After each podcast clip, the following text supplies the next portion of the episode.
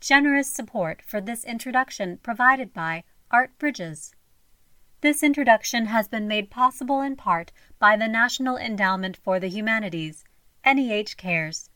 Any views, findings, conclusions, or recommendations expressed in this audio do not necessarily represent those of the National Endowment for the Humanities. Hi, I'm Cheryl Smith, Dryden Theater Manager and projectionist at the George Eastman Museum. Welcome to the Silver Voices Project and the 1958 George Pratt interview with Mary Pickford. Born in 1892 in Toronto, Canada, as Gladys Louise Smith, Mary was 66 years old when George Pratt sat down with her to record the memories of her life and work. It is wonderful to hear Mary Pickford's voice. The silent film star without a voice recounts memories in articulate and careful detail. This interview is a personal and professional conversation about her career. What you won't hear are any details of her marriage to Douglas Fairbanks. Any mention of Douglas is purely a professional reference. Mary's descriptive, professional memories come vividly alive, like everything just happened yesterday. Her recollections provide you, the listener, with a vivid picture of not only her career, but her strong work ethic. Miss Pickford discusses her strengths and insecurities, her losses and gains, along with her physical and emotional experiences, spoken openly, modestly, and honestly. Mary includes the fun and technical stories of working on a film set, including a story about crossing a plank with a baby over alligator filled water. She developed strong relationships with the people she worked with, which she deeply valued. She gave respect to the people she worked for and with even the people she disagreed with. She advocated for others in the profession to elevate the industry and change the film business to bring about fair pay. The film industry business models Mary Pickford implemented over a hundred years ago are still in practice today. Before Mary tells her story, let me give you a quick overview of her career. Mary Pickford began acting on the live theater stage in 1900. By 1901, Mary, with her single mother Charlotte at the helm, her brother Jack and sister Lottie started touring the USA on the theater stage. Eventually, Mary found herself on Broadway, where she made connections to D.W. Griffith and began her work on film with the Biograph Company in 1909. In 1909, Mary makes her first film, titled Her First Biscuits, under the direction of D.W. Griffith with Biograph, and is making $10 a day.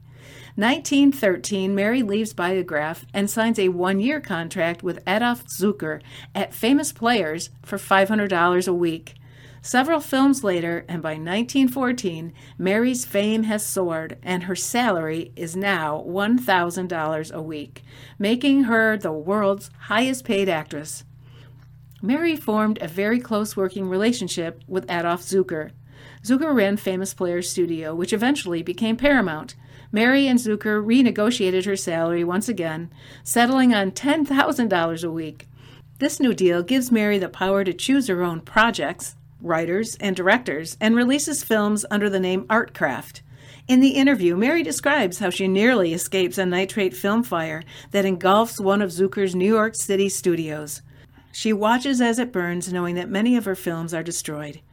Mary talks quite a bit about Mr. Zukor and how important he was to her and her career. She admired his honesty and generosity. In 1916, Mary is the first movie star to form her own production company. The Mary Pickford Film Corporation will produce only Pickford films to be distributed by Artcraft Division at Famous Players. Mary's fame and success continue to grow along with her salary. Eventually, with a heavy heart, she leaves famous players and Mr. Zukor, unable to negotiate a new contract on her terms. You will hear in the interview Mary discuss how hard it was to leave Mr. Zukor's studio and how much they respected each other. Mary signs with First National Exhibitors Circuit for $675,000 plus half of the profits for three pictures.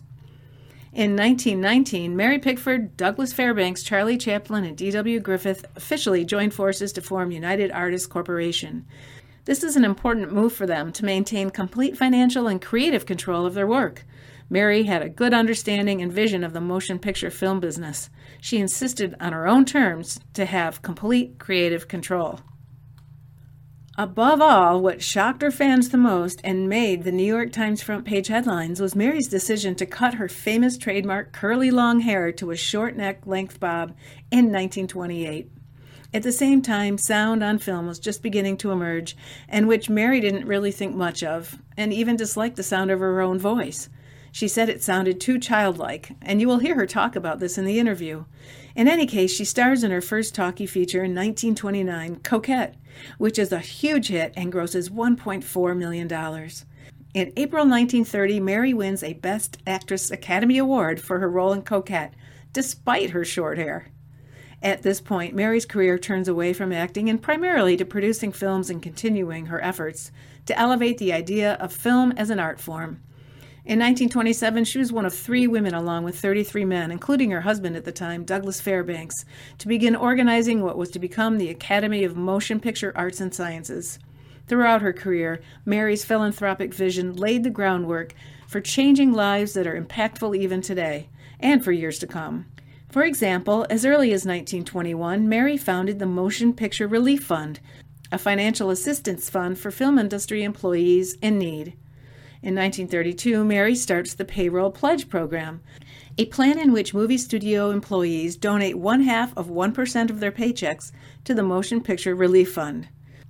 In 1956, Mary establishes the Mary Pickford Charitable Trust, which will later be renamed the Mary Pickford Foundation.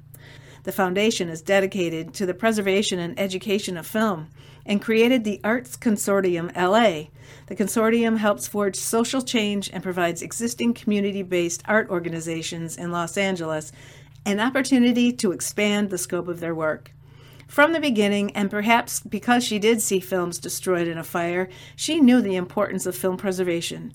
Today, the Mary Pickford Foundation restores and preserves Mary Pickford films in partnership with archives around the world. Mary Pickford may have been small, standing only five feet tall, with a little delicate voice, but her impact was giant. Mary Pickford truly was and is America's sweetheart. Thank you for supporting the George Eastman Museum and enjoy the legendary voice of Mary Pickford.